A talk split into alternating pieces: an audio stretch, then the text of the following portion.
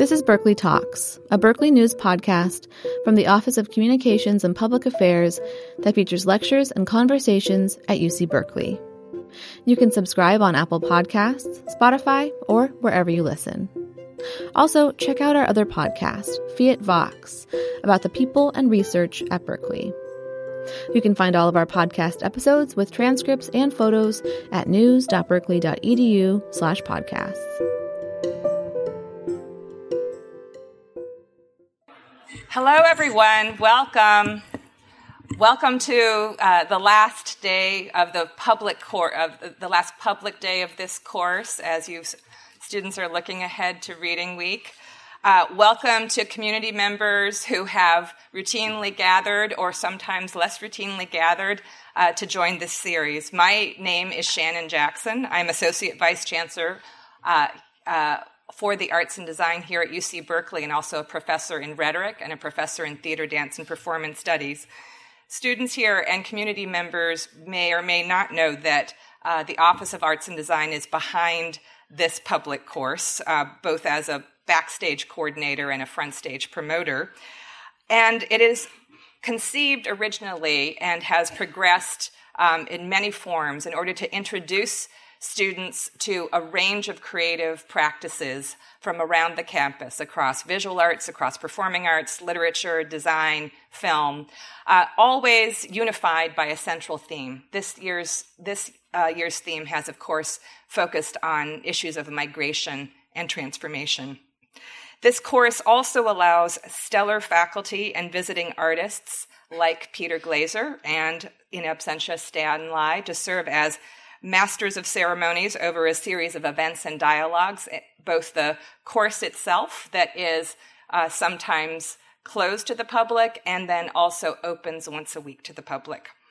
I'm excited to be here for the very last of, a, the, of this lecture series and to thank Peter and his partner Stan for being such luminous and hardworking faculty, to thank uh, our GSIs, Christian and Pei Ting, to thank BAM PFA and their staff, and also to thank my staff, A plus D staff, and especially the person who has functioned as thought leader, stage manager, dramaturg um, uh, behind this course, Les Gorski.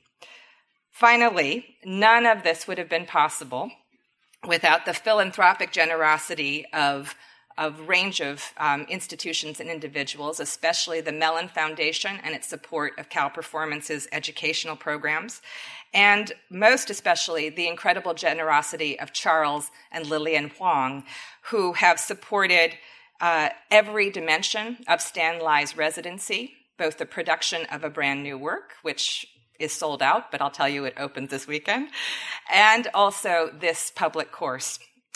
So, uh, having been um, reminding you all, as I've reminded students sometimes, that things like this take a village, help me thank this village, A plus D's village. Thank you.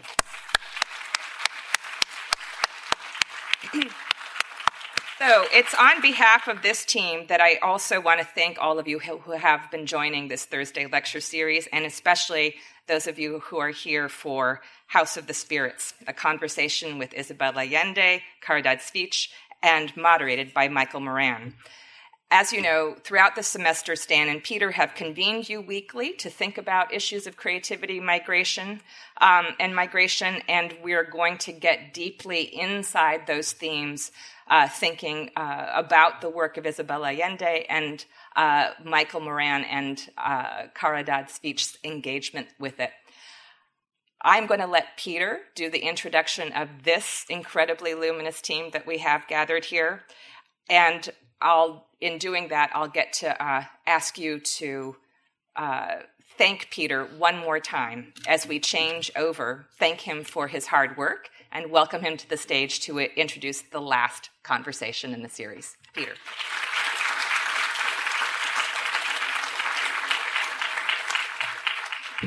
It's the nature of these events that you have to hear all the people talking about the event before you get to actually experience the event. So uh, we'll try to get to that as quickly as possible. Um, but thank you, Shannon, and, and, just to say that it's Shannon's vision that has allowed this kind of a conversation to happen, has brought students into this classroom, and has brought you into this event, and has brought our amazing guests into this room. So, uh, two very quick things before I introduce our guests. This is a class. And I will remind Pei Ting's students in the four o'clock section that you need to check your email or check with Pei Ting because you might have to move to another space. So if you're in that section, please do. Anyone who wants to attend Pei Ting's section, come along. Why not? Enjoy it. Um, I will also say that the House of the Spirits, which is the center of this conversation, opens tomorrow night here uh, on the UC Berkeley campus, directed by Michael Moran and you'll hear more about that. There will be cards if anyone is interested in the possibility of attending the performance this weekend or next weekend. It is not sold out, unlike Stan's play, and you would have that opportunity. Okay, so it is this uh, this series and this production that has been the instigation for bringing this amazing panel together to talk to you today. They will they will uh, engage in a conversation for 50 minutes and then uh, give you the opportunity to ask questions. So, our moderator, Michael Socrates Moran, grew up in Richmond, California before attending Boston University, where he pursued a BFA. He has worked as a professional actor in regional theaters around the country. He's a graduate of UC San Diego's world renowned MFA directing program, where he founded the award winning Ubuntu Theater Project, one of the most exciting new theater companies in the Bay Area a professional theater company based in Oakland dedicated to inspiring compassion across socioeconomic and racial barriers. He now serves as Ubuntu's administrative and artistic director, executive and, and, and uh, artistic director. He has directed over 15 productions. Uh, favorites include Dance of the Holy Ghosts by Marcus Gardley, Othello by William Shakespeare, Yellow Man by Dael Orlandersmith, the West Coast premieres of To the Bone and Exit Cuckoo, A Nanny Motherland by Lisa Ramirez, and the world premiere of Rashomon by Philip Kan Gotanda, who is in the audience today. Michael is the recipient of the San Francisco Bay Area Theater Critics Circle Award for Best Director in the East Bay. Kara who is here today, received a 2012 Obie Award for Lifetime Achievement in the Theater a 2012 Edgar Foundation, Edgerton Foundation New Play Award and Rolling World premiere for Guapa, and the 2011 American Critics, American Theater Critics Association Primus Prize for her play The House of the Spirits, based on Isabel Allende's novel. She has won the National Latino Playwriting Award twice, including the year 2013 for her play Spark. She has been shortlisted for the PEN Award in Drama four times including in the year 2012 for her play Magnificent Waste. Her works in English and Spanish have been seen at venues across the U.S. and abroad, among them Arena Stage, Denver Theater Center, 59 East 59, the Women's Project, Repertorio Español, Ensemble Studio Theater, and theaters in the UK, Chile, Germany, Uzbekistan, Costa Rica, Wales, and Canada. Key works in her repertoire include 12 Ophelias, Iphigenia crash land falls on the neon shell that was once her heart, the Booth Variations, and Jarman, All This Maddening Beauty. She has also adapted for the stage novel by, novels by Mario Vargas Llosa, Julia Alvarez, and Jose, uh, Jose Leon Sanchez, and has radically reconfigured works from Wedekind, Euripides, Sophocles, and Shakespeare. And in keeping with our other guests, she has had a great deal of work in the areas of social justice and the arts, a founder of Theater Alliance and Press No Passport. Her work has intersected with communities of multiple diversities, with the work responding to the Deepwater Horizon disaster in the U.S. Gulf region, veterans and their families, survivors of trauma, and those committed to artistic expression of precarity, advocacy for U.S. Latinx writing voices, and engagement with representations of the fragile shores in our lives. And finally, of course, Isabel Allende, novelist, feminist, and philanthropist is one of the most widely read authors in the world, having sold more than 74 million books. Born in Peru, born in Peru and raised in Chile, Isabel won worldwide acclaim in 1982 with the publication of her very first novel, The House of the Spirits, House of the Spirits, which began as a letter to her dying grandfather. Since then, she has authored more than 23 best-selling and critically acclaimed books, including Of Love and Shadows, Eva Luna, Daughter of Fortune, Island Beneath the Sea, Paula, and The Japanese Lover and in the Midst of Winter. Translated into more than 42 languages, Allende's works entertain and educate readers by interweaving imaginative stories with significant historical events. In addition to her work as a writer, Allende devotes much of her time to human rights causes. In 1996, following the death of her daughter Paula, she established a charitable foundation in her honor, which has awarded grants to more than 100 nonprofits worldwide, delivering life changing care to hundreds of thousands of women and girls. More than 8 million have watched her TED Talks on leading a passionate life. She has received 15 honorary doctorates, including one from Harvard University, was inducted into the California Hall of Fame, received the PEN Center Lifetime Achievement Award, and the Anisfield Wolf Lifetime Achievement Award. In 2014, President Barack Obama awarded Allende the Presidential Medal of Freedom, the nation's highest civilian honor, and in 2018, she received the Medal for Distinguished Contribution to American Letters from the National Book Foundation. She lives right here in California. Please welcome Michael Moran, Caridad Svich, and Isabel Allende to the stage.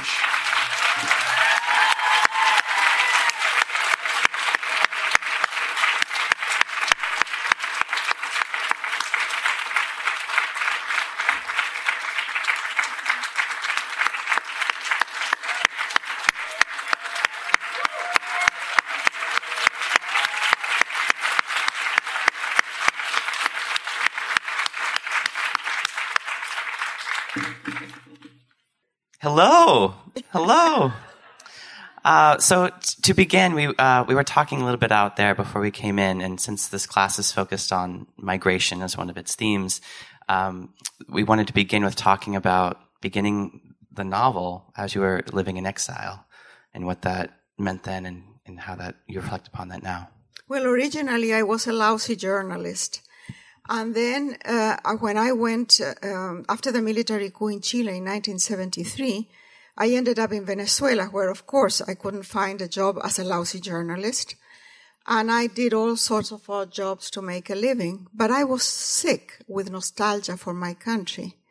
Being a political refugee is different from being uh, an immigrant because you are forced out of your country and uh, you don't have many choices and you can't go back. So you're always looking back, not looking forward as an immigrant usually is. So in that state of mind, uh, my grandfather started to get very ill and then died in Chile.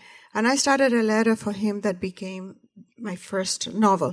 I had no idea what I was doing, but I, in a way, was uh, capitalizing on my my experience as an immigrant as being uprooted, not having, I mean, having lost what, what I thought was everything.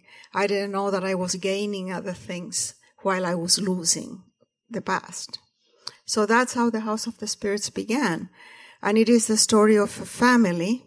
It's the micro world of a family that is reflected or paralleled by the macro world of the country. So both stories intertwine. And that, that's the book. Of course, I had no idea what I was doing. I was just writing and writing without, without a script or without an, uh, even not knowing if it, this was a novel or a memoir of my family or a chronicle of Chile. I didn't know what it was. But I was lucky. really lucky. Caridad, can you speak a little bit about how you came to the novel and how you decided to adapt it? Yes, um, uh, I've written a lot of plays, and uh, a lot of them have been reconfigurations of the classics. So, working with Euripides and working with Baedeker and working with Shakespeare, and particularly Euripides and Shakespeare mainly. Um, uh, when I decide to do, when I decide to have those interactions as a writer, and uh, and so Repertorio Español is a company in New York uh, that's been around for uh, 50 years. Um, has a tradition of doing uh, adaptations of novels uh, on stage, uh, and they had never done one from a female author. Uh, so it's about bloody time that they did. Uh, and so uh, they approached me and kind of kind of out of the blue, you know, and and they said, "Oh, what you'd be interested in?" and and I was like, well, of course, Isabel, like, you know, this novel, like, has to happen on stage. And I know, I knew it had had a production in London some years before, uh, in a, dura- in a long, sort of longer form durational perform, uh, so production. boring. Yeah, so, So boring. I it, it lasted like six hours. You had to watch one day, three hours, then go for dinner, and then the next day come back. I mean, there were more people on the stage than in the audience. I hope it's not the case with yours, Karina. No, it's not the case with mine. So, so I knew of that one, and I and I and I sort of had a hunch that I, that I wanted to do something that was um, compact, that felt like felt like it was in one breath. Uh, and I was really just, uh, you know, it's it's one of my favorite books, and it's also uh, this, you know, this was during the, the Bush administration, remember W, uh, and so and so I just uh, I was thinking a lot about Abu Ghraib, uh, which somehow we don't seem to be talking about anymore. Um, and so, and I, and I just, and I, and I think, you know, sometimes when you're a playwright, you know, people ask you, what are you writing about the now? What's happening now? And like, write the play about now. And I was like, well, actually, this story is happening now. and, and, and, and I felt like a synergy between, um, you have to come with a passion, expressivity for, for why do you want to make something as an artist? And, and also, and and I'm feeling really angry, and, and I tend to write a lot out of, out of creative outrage, uh, and try to channel that outrage into something positive, which is making art, um, and healing, hopefully, from that art. And so and so this this sort of happens sort of at the same time. And then you know I was just lucky, lucky uh, that Repertorio said yes. You know they said yes, and they were like go forward and and then it just became a conversation and uh, to make it happen and and uh, I'm very grateful that um, you know I think when you make art, because I know this is part of your class, art making. Um, um, it's a leap of faith, and the leap of faith sometimes comes from you as the artist, but it also comes from all these people. You know, it takes a village, as Shannon said, people around you who just say, "Okay, yeah, let's uh, let's try to help keep that leap of faith going." So, so yeah, that's how it happened. Can, can you talk? What maybe both of you talk a little bit more about what you just said about uh, it being healing and coming from the outrage, and, and the art being healing in some way. Well, I think that um, can you hear me? I can't hear myself. um, at the time when I was living in Venezuela, I, I think that I was sort of sick with nostalgia for my country and for the past and for the family. And I also was in pain because people were dying in Chile, and not only friends and, but also my people from my family and my grandfather. So, um, there was, there was this this feeling uh, of of being wounded, of having lost a lot. And uh, writing The House of the Spirits was like a crazy attempt to recover what I had lost, to bring it back to me.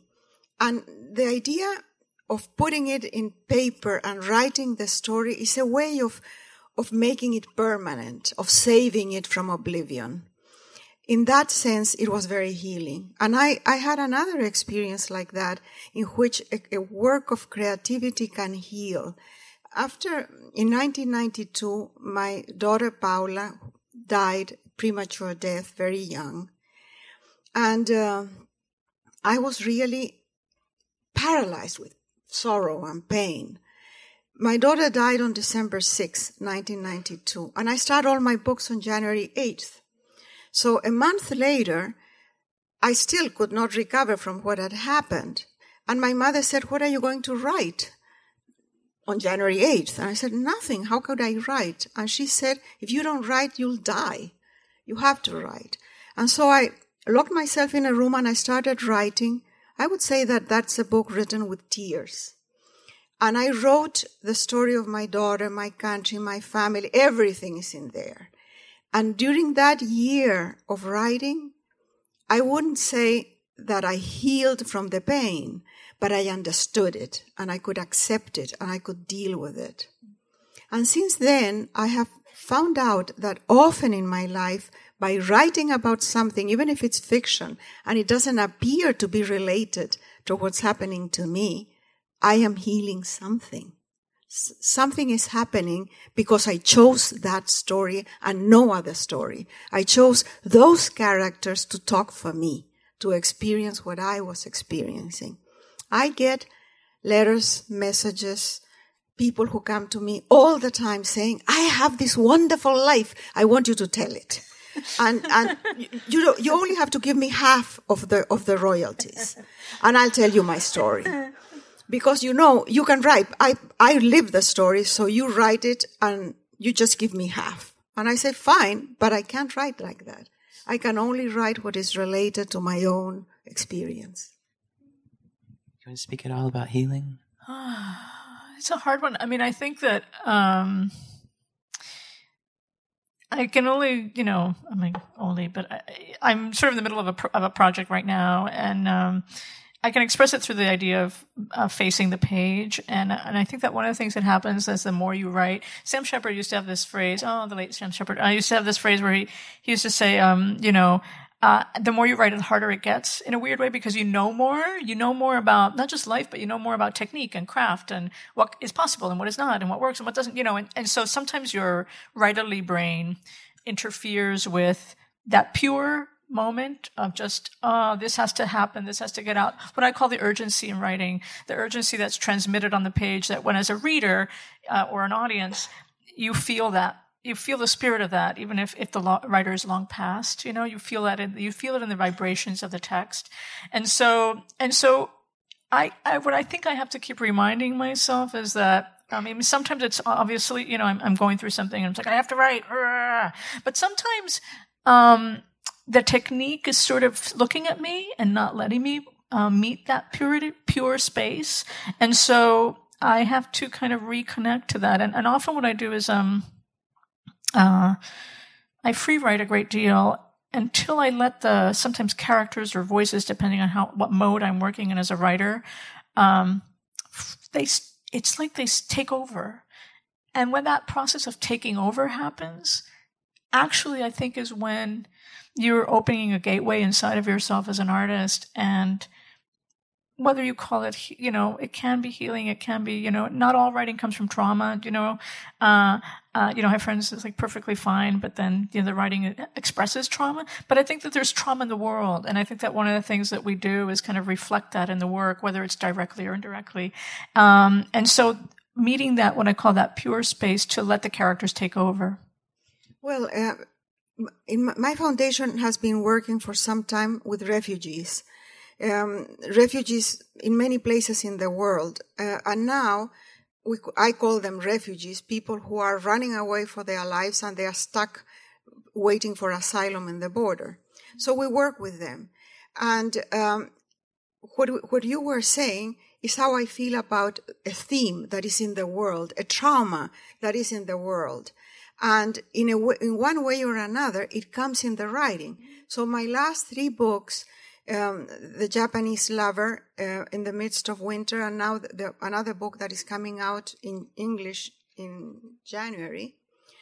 Um, they are all about that. They're about this trauma of the world that is not only f- for us here, but it's in Europe, it's in Africa, it's in Asia, in so many parts. Masses of people that are uprooted and are looking for a place to be safe for them and their children. And that trauma is there, like in, in the, in our collective unconscious, in our collective soul. And, and we all have to deal with that in one way or another. Just, some people deal with it by ignoring it and they don't want to hear about it. And other people, just like myself, and I'm sure it's your case, and probably yours too, Michael, eh, we just cannot ignore it because it keeps knocking at your head all the time. So in a way, we try to heal the world, maybe. It's very ambitious. Can you talk a little bit about uh, the phrase "the truth beyond truth" and the, and the greater story? I, I've, I think I copied this from some Jewish saying. What is truer than truth? And the answer is the story. Sometimes fiction can touch the heart with a kind of truth that a documentary cannot. And there's an, I can give you an example. Many years ago, there was famine in Ethiopia and the press was reporting everywhere. And so there was a point of saturation when people didn't want to hear about it. And, and, and you, you would see these masses of people starving to death and people would not react.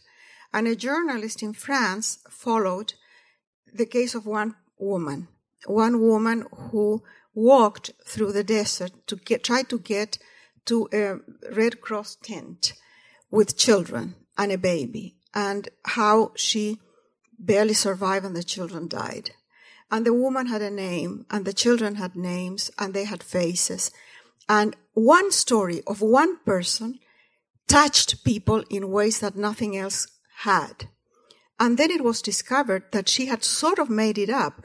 She didn't make up the tragedy, but she, she sort of created a fiction with this particular woman. Because in a way, how can you move people if you cannot relate to one, to one human being? And that's what I do with my books, try to connect to the, to the emotion. I don't try to give facts or, or preach about anything. Just connect to one story. You all remember the, the photograph of that little boy that was washed out in, in the beach in Turkey, the little Syrian toddler. His name was Alan Kurdi.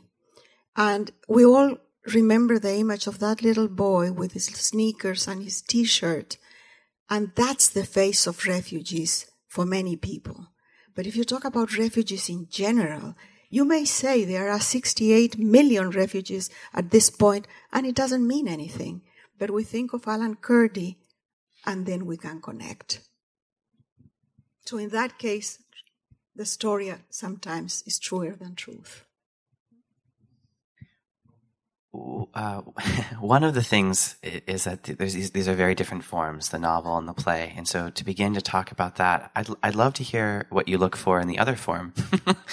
uh, so what you look for in a novel, either to adapt or just for joy and pleasure, and what you look for in the, in the theater. Gosh, um, in a novel, I look for, I don't know if I'm looking for something. Do you know I'm a, when I'm just a reader, um, I want to be entr- entranced by it. I want to be seduced by it. Um, I want it the same thing that happens to me when I'm writing, where the where the writing takes over. I want that to happen to me as a reader. I just want to take over me, so that that sometimes I'm walking around and I'm I'm dreaming of the characters that in the novel and I'm walking around with them in my head during the day. When that happens, it's a, it's a delicious experience. And it also can happen in other forms. Um, I'm currently uh, reading, uh, Ilya Kaminsky's extraordinary uh, poetry collection, Deaf Republic, which is in the form of a theater piece in a way. And in that piece, I'm constantly, I'm thinking about that village in the Ukraine that he's writing about. Do you know what I mean? And, and I'm, and those the, the voices that he's describing are in my head. Um, so I'm looking for that feeling of intimacy, and I'm also looking for that feeling of directness, um, something to engage the imagination, and and sometimes to take me, make me see the world anew, but also make take me out of out of the world that I'm in, so that I can see it again. And I think that's that. It's that interesting process that happens when you're a reader. And I think when I'm adapting, uh, when I'm looking, or when I'm kind of having that conversation of will that is that opportunity going to come through again uh, to engage with another form? It comes first as the reader's experience, um, and secondly, usually as a as a theater maker's experience. That that sort of ha- enters into the ballpark later. Well, I can't be very objective about this because many years ago, when I was living in Chile, I worked in the theater. I wrote some theater plays, and I was very lucky because there was a theater company that was willing to put them on stage and I worked behind the, the, the, behind the stage, seeing how the actors got together, how they um, they they would each one embody the character and become the character, and how every performance changed the play, and sometimes the emotion was totally different for the audience with the same play. So when I go to the theater, I just can't be objective and say this is a good play or a bad play. They are all good plays to me. They are all excellent. I love it. I love the smell of the theater. I love the curtain. I love the actors. And I believe everything they say. They can be talking bullshit. I don't care. I, I, I just want to be there, sitting in the theater and experiencing that wonderful moment when you are not you anymore. You are one of them on stage. It's fascinating. Unfortunately, I have never been able to repeat that in my life, to go back to the theater. You need, uh, you need a team. Yeah. And in my work, I don't need anybody. I just need a computer and a cup of tea. That's it. It's cheap. Yeah. Really cheap.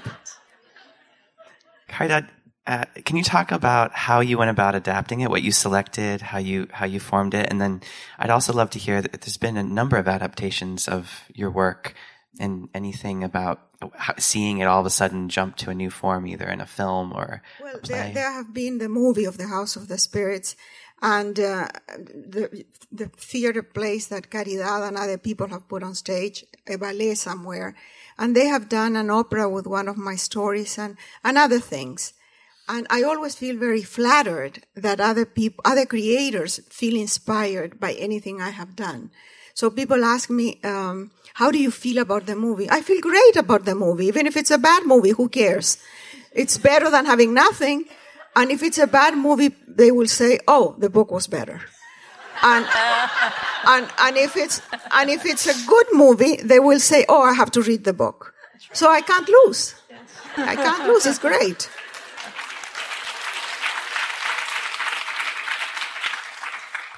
Yeah, I mean, choices around what to keep, what to take out. I mean, those are of technical. I mean, I, for me, I, you know, uh, when I, when an opportunity to adapt something comes my way and, or, or if I'm instigating it and, and then the first thing that I ask myself is what's the running time, like in my head, just as a practical concern as a writer. Um, I knew I wanted to have two, about 215, two and a half, no more than. That sort of was my goal. Um, that meant that, well, you know, the novel's huge. So, and it has many stories within stories. And, and so I, I knew fairly early on that obviously not all of it could be told. Um, not if I wanted to keep the strong narrative engine alive that the novel has inside of it. So I made a map of the, of the entire novel and sort of put it on my wall, uh, with just the different storylines and, you know, and timelines and, you know, trying to just hold it in my hand. I think that when you're a theater maker, you're trying to hold it in your hand because you want the audience eventually, when they encounter the work and have that beautiful encounter, to feel as if they are holding it in their hands. Uh, and I love that. I love that experience when I'm in the audience. I'm trying to replicate that as a theater maker. So, so I was trying to figure out how do I hold this in my and I was really, really daunted, you know, but, but I was also feeling strangely happy. Um, I, and I mean that the, I mean that because the subject matter of the novel is, uh, quite, there's a lot of violence. You know, it's it's very uh, it's written in a space of uh, uh, political violence and trauma. Uh, so I knew I had to walk into those waters as a writer, but I also was um, felt liber- strangely liberated, um, uh, kind of like. I, you know, it's a very strange thing to describe, Michael and Isabel, but the, the feeling of, I was sitting at the computer and I felt like um, go- different theater ghosts were speaking to me. um, so I'd be working on a scene, you know, and it's like, uh, you know, Alba y Trueba, and then suddenly the ghost of Lorca would appear in my head, or the ghost of Calderon, or that, and it was like a very, you know, these are all people that I've uh, translated uh, in the past. So, so it was a, it was a very strange sensation of having other kind of theater makers from the past, imagine my imaginary friends uh, that I've worked with before, step into my writing space and actually inform decisions that I was making. Um, I've never had that happen before in my work. Um, and it was exhilarating. And so I think that, that that delight meant that I couldn't wait to write the next scene, which meant that as I was looking at the big map of the piece, I was trying to figure out, oh, if I go here next, what is how would the audience react? And I was really thinking a lot about juxtapositions and thinking about uh, the framing device, I, the, using the framing device of Alba uh, in the no, uh, from from the novel, and using that in the play in a very very strong way, in a very direct way. How how how do you feel? I mean, so the novel exists, and and we can pick it up just as these different forms. We can pick it up and read it anytime. And if we read it in 2019, it might have a different context than if we read it 10, 15 years ago. And same with the play. Uh, and with the play, there's some producer somewhere that's like, we're doing this now because it hopefully relates to now. Is there anything worth saying about how you think the story, the novel, and the adaptation relates to America in 2019? well, I think uh, it's this is the story of a country, my country, Chile, that was a solid democracy, the, sol- the most solid democracy in the continent for many, many years in South America, in Latin America. And um, we elected a socialist president in 1970. Three years later, we had a military coup, prop up, prop up and supported by the CIA. This was in the, in the frame of the Cold War when they would not allow a socialist uh, government to succeed in Latin America. So um, the country changed in 24 hours. we thought as a, as a democracy that our institutions were strong enough to withstand the assault of anything. That, that our strong democratic tradition would uphill whatever happened and we would be able to defend that democracy with its institutions and, and the democratic spirit of the Chileans, of us. It didn't happen. In 24 hours, everything disappeared.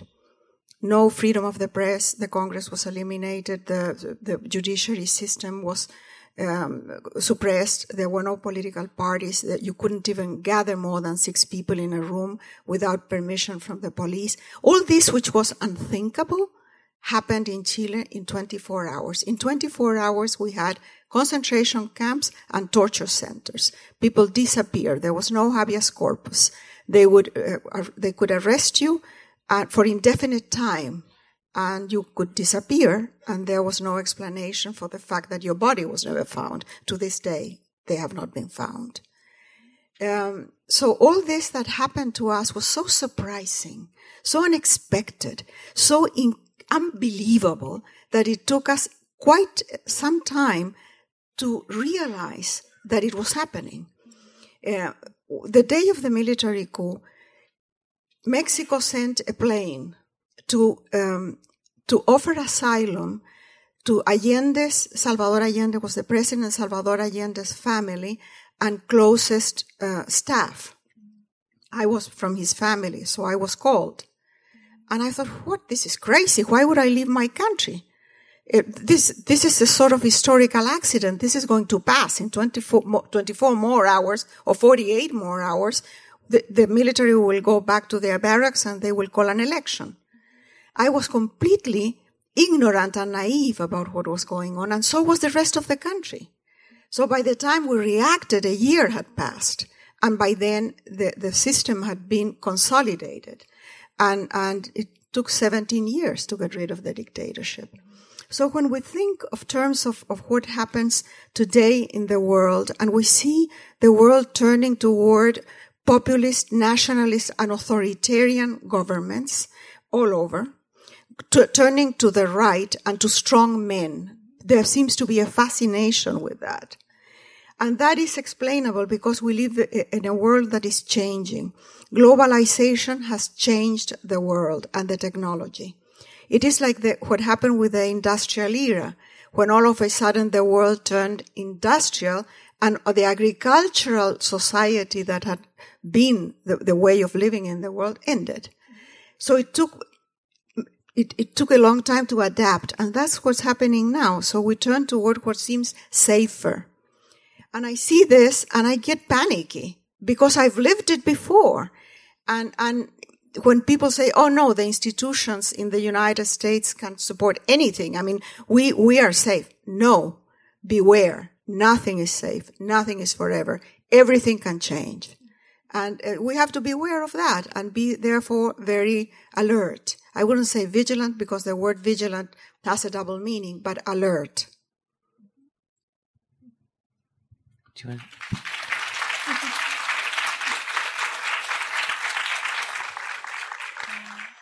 Yeah, I mean, what can I add to that? I mean, and just why now? Why now? This the story, the story, these kinds of stories about uh, defending human rights, standing up for human rights, um, at all costs, uh, looking at systems of oppression uh, and how they are built and sometimes uh, can seduce us uh, by false means. Um, those are, you know, I I would like to say these kinds of stories should never happen again. You know.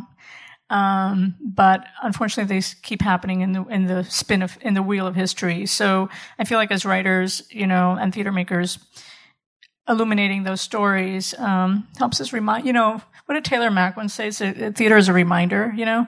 So it just reminds us. I'm sure he was t- quoting somebody else. But, um, you know, we're here to remind ourselves. You know, we're here to remind ourselves, oh, these things, ha- these things happen. Re- uh, don't forget, don't forget, you know, and, and I feel like that's a, one, one of, one of the beautiful things that, that theater can do because it is a live form and because it is civic engagement that, that through these acts of storytelling, uh, and being with one another in the human encounter that that we can be reminded and hopefully carry inside of us the spirit of, if it's not there already, um, to take action, to be more alert, uh, and to not. I would say I've been having this discussion with a friend recently, but to not rest on this idea of hope as being the hope as a kind of um, uh, tangible thing that will just happen by its own means. You know what I mean? but hope as a thing that's actionable, uh, and that you that we need to sort of as a society uh, in defending democracy and democratic principles. Um, strive for and and care for in terms of our fellow humans. What, what is also interesting is that the great stories, I'm not talking about myself, but the great stories that we keep seeing in different forms in the theater, in movies, in play, in whatever, those are eternal. Mm-hmm. They were written 500 years ago or whatever, and we can have them actualized today, modernized, or even in the original form, and they still work. Mm-hmm. Why do they work?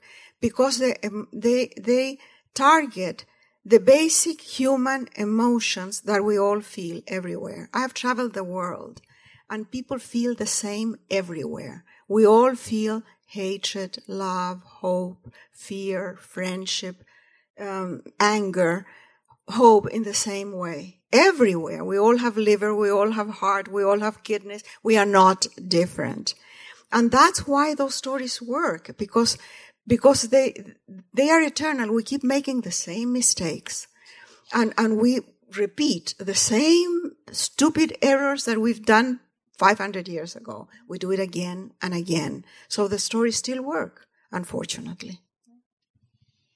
Can you both talk about being um, a Latin American and female writer in your respective industries and fields?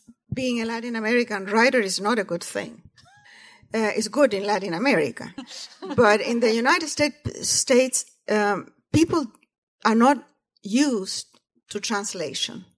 So um, there are great books written today in France, in Italy, in Germany, and we have never heard of them because there is a reluctancy to publish books in translation because there is this idea that the American readership is simple-minded.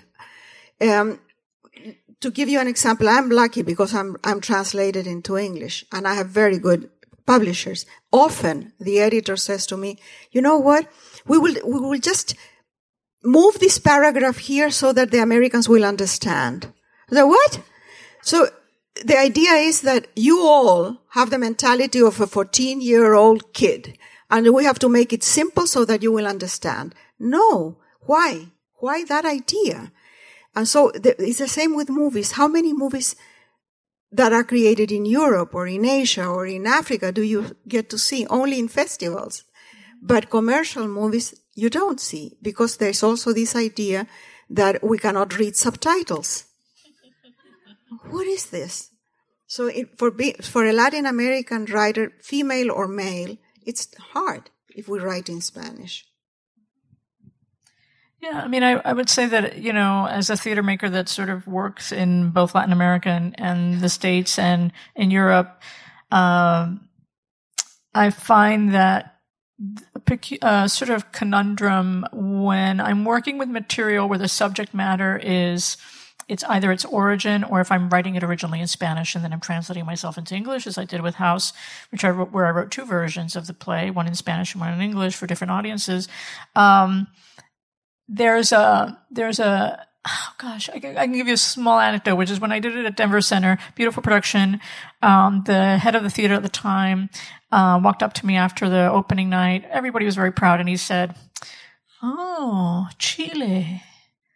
I forgot that Chile existed. You know, like it was just like a thing, like it just never was not in his worldview, you know, and I was just like a story from Chile. Well, of course, why couldn't that be on a US stage? So I think that there's a, I, I think it's sort of unfortunate, and I think, I think maybe it's changing slightly.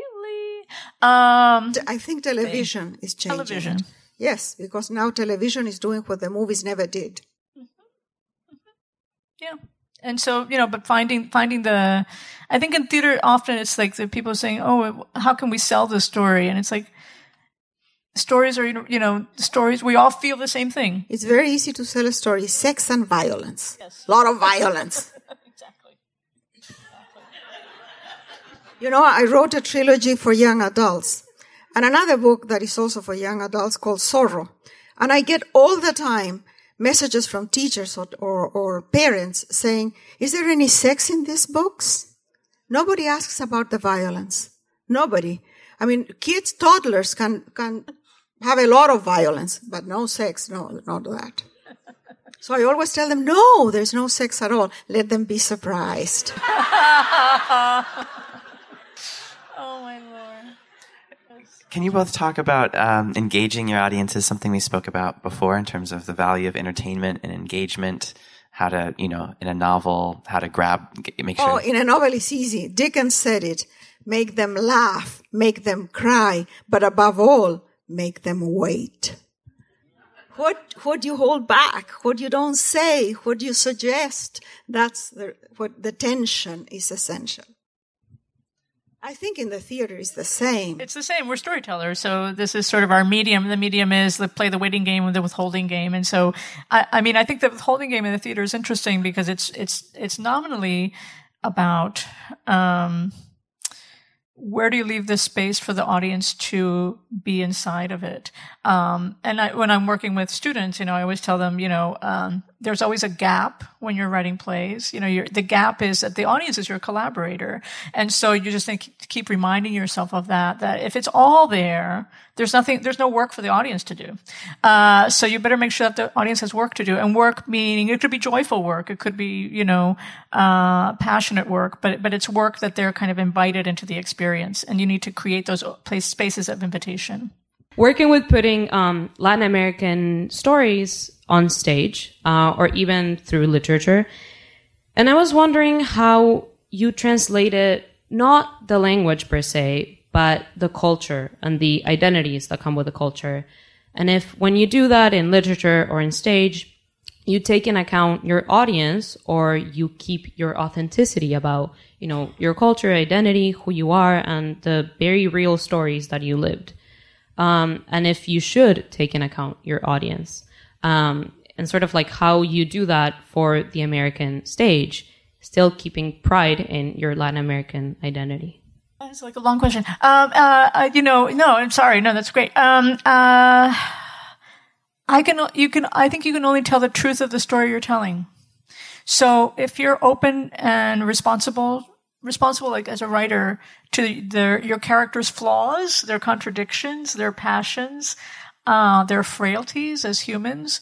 Um, if you're speaking that truth it will bro- it will broaden out. I mean I, I, think that it you know and of course it depends on whether you're working historical material and you know i mean there's so many layers to this in terms of the act of writing but that core act of truth telling um, is key. And if you don't have that, then it, you know, in a way, it won't, it won't actually uh, touch, touch that audience member because you don't, I mean, especially in the theater, God knows, I have no idea who's going to be in the audience. Do you know what I mean? Like it's, it, which is beautiful. It's beautiful and it's scary and it's vulnerable. So that vulnerability of like, join, can join me in the story. And my job as a writer is hopefully I'm going to take care of you. Trust me. I know what I'm doing a little bit and I'm going to take care of you through this, you know, and you may not always know exactly where it's going to go, but hey, you're invited along for the ride. Eventually, trust me, I'll get you there. Um, I feel like that's my job. Uh, and, and I think that, that, that, uh, writing theater is also being a laborer, it's being like a, a worker. Yeah. Well, in my case, I never think of the audience because I don't know who the readers are and the readers might be in 42 languages. So who knows how the book is translated in Vietnamese or in Cambodian? I have no idea. Um, so, but, but to me, what is important is to tell the story, as you said, from a place of truth. Something that is very important for me. I'm not cheating to myself. I am, I am really writing about what I care for, what I believe. And I think that the reader, no matter where that reader might be and in which language, will or will not connect to my feelings. I cannot cater to the feelings or the culture of each reader. That would be impossible. Okay, you first, and then then you here. All right, thank you. Um, so I have a question about magical realism because you've talked about sort of the political and familial origins of your story, um, but there's really something very fantastical about the world that the characters inhabit and the things that happen there. And I'm curious if that is part of the family story or a reaction to the political or where that comes from for you. Well, first of all, there's nothing fantastical in my book. There are things that may be unexplainable, but there is a difference between magic realism in the Latin American style and fantasy. Fantasy is Harry Potter. And magic realism is always founded in some experience that you can, in, in a manifestation. Uh, there is no invisibility cloak, but there are invisible Indians in the Amazon because they paint their bodies in the colors of nature and they walk so swiftly that you don't see them. They're three yards away and you don't see them. So that's, that would be like the difference. Something that may be totally magical has some kind of explanation. Garcia Marquez once said that uh, the, the fishermen were fishing out of the sea elephants and monkeys and clowns. And what was that about? And that's not fantasy. There was a hurricane that picked up a circus and threw it in the middle of the Pacific. So that's what happened. So there's always an explanation of some kind. And in my case, I come from a family of weird people. Uh, my grandmother was a lunatic, thank God. So with a family like mine, you don't have to invent anything. I grew up, uh, well, not, not for a long time, but in my early childhood, when I was living with my grandmother, there were seances to call the spirits every Thursday. And there was a table where they would call the spirits and according to a very heavy Spanish table that I now have in my house. And according to the legend, the table would jump, yes, two jumps for yes, one jump for no, and the spirits would reply whatever questions you had. It never worked quite well, but it somehow worked. I have the table in my house, and because maybe I don't quite believe in this thing, it has never moved. Not at all. But it did move to my grandmother. So, what is magic realism really is accepting that the world is a very mysterious place and that not, not everything that we can explain, control, or sell is the only thing that exists. There are many things that happen to us all the time. Coincidences, prophetic dreams, that feeling that we've been in a place, that we've met this person before, these connections that we have with, with something that seems to be like a spirit world, faith, prayer, crystals, all those astrology, all those things that we believe in and we practice and we cannot explain.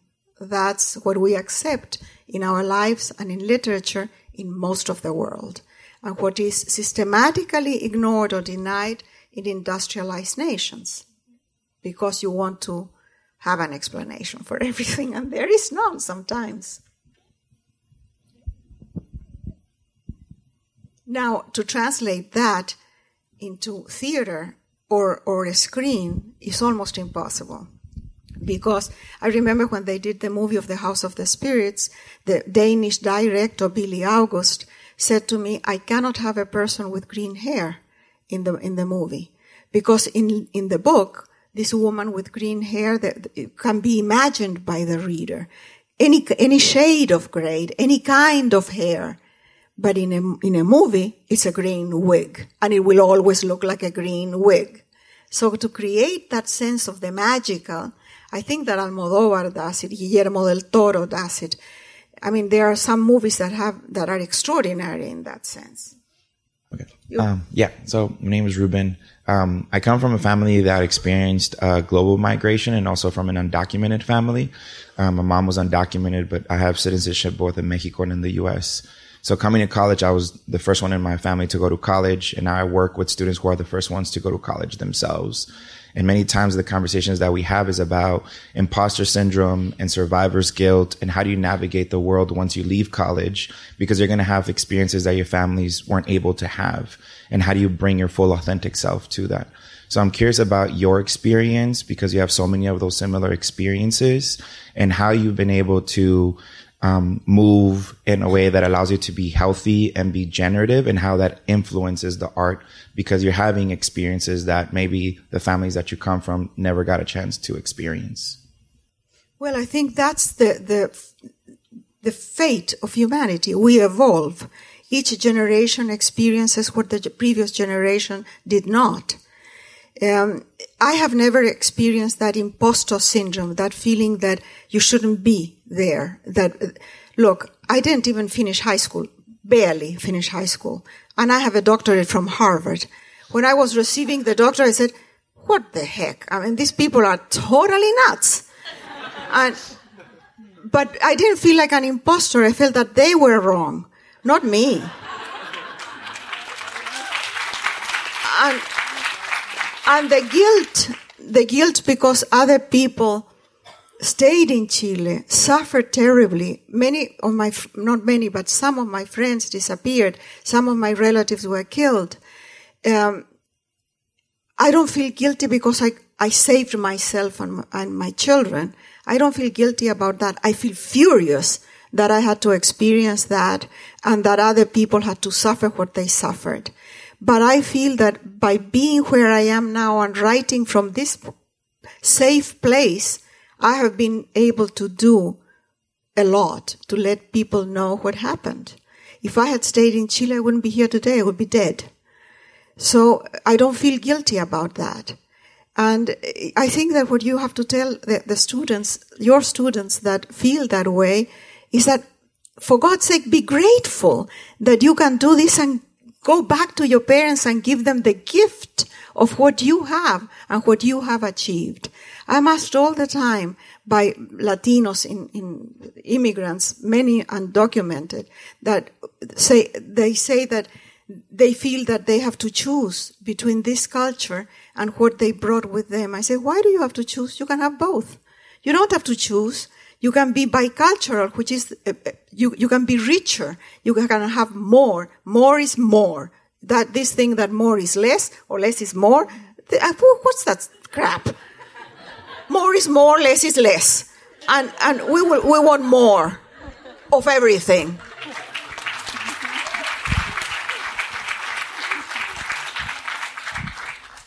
Hello, hello. Hello. Uh, you said that uh, things were being done in television that had never been done in film before. I, I, if you can, could you elaborate on that and also specify if you're talking about just uh, like broadcast television or TV shows, like uh, you know short form episodes that might have many seasons that could appear on streaming services as well, since those are very popular now. Well, many books that would not, would be impossible to do almost impossible to do in a movie, they do now in miniseries. And they, they are really very, very successful. It's, let, let, let me give you just one example, The Handmaid's Tale. Uh, that was so successful that now they are creating a second season and a third season with a book that, that they thought they could do in one season of eight uh, episodes. And that's happening more and more. And they are looking also for uh, books from Latin America or from Spain because there is a large Spanish speaking audience that watches TV all the time. So, and we, we have this culture in Latin America of the teleseries. Uh, of course, the teleserie is just something, I mean, long, long, like a dragon tail. Um, but, but in, for the American audience, it's working very well to do the miniseries which we couldn't be able to do in, in movies. They would not be interested in the movies. So now they're going to do a mini series with the House of the Spirits, which I think will work better than the movie because there's more time for it.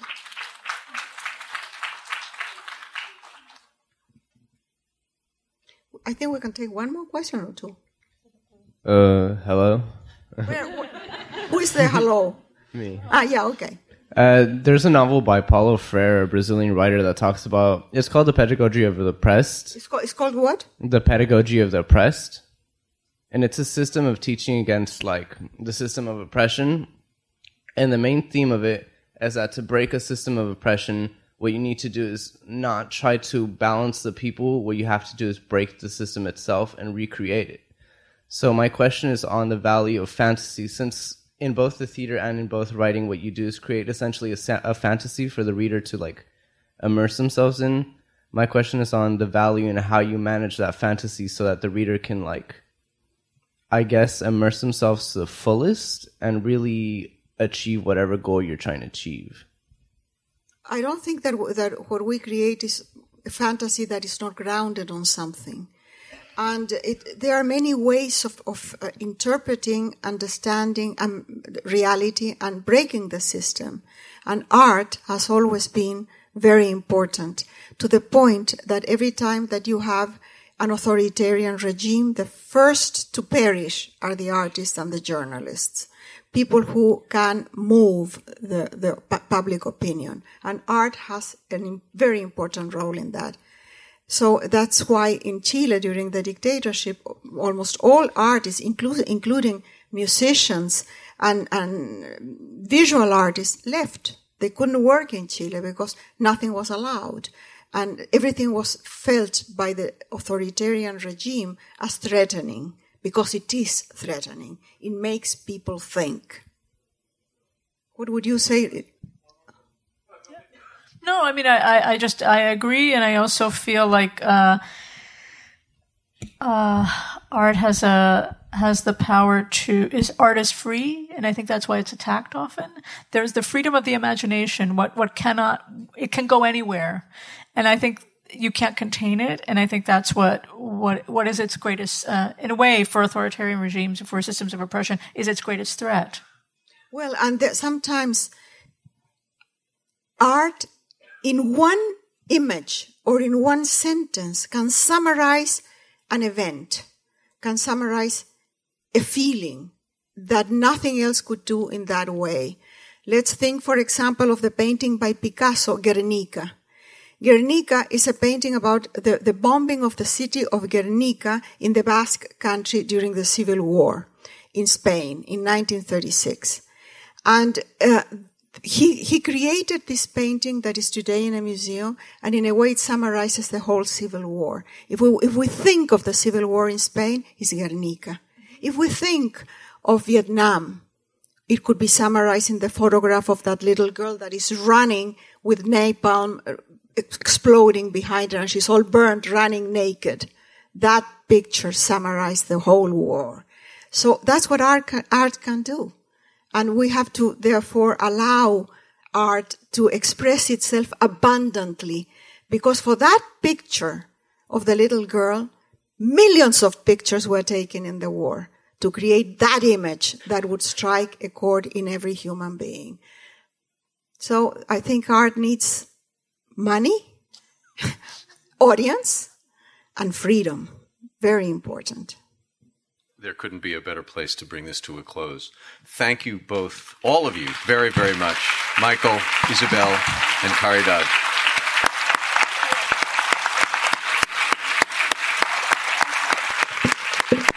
And thank you all for coming. Thanks very much.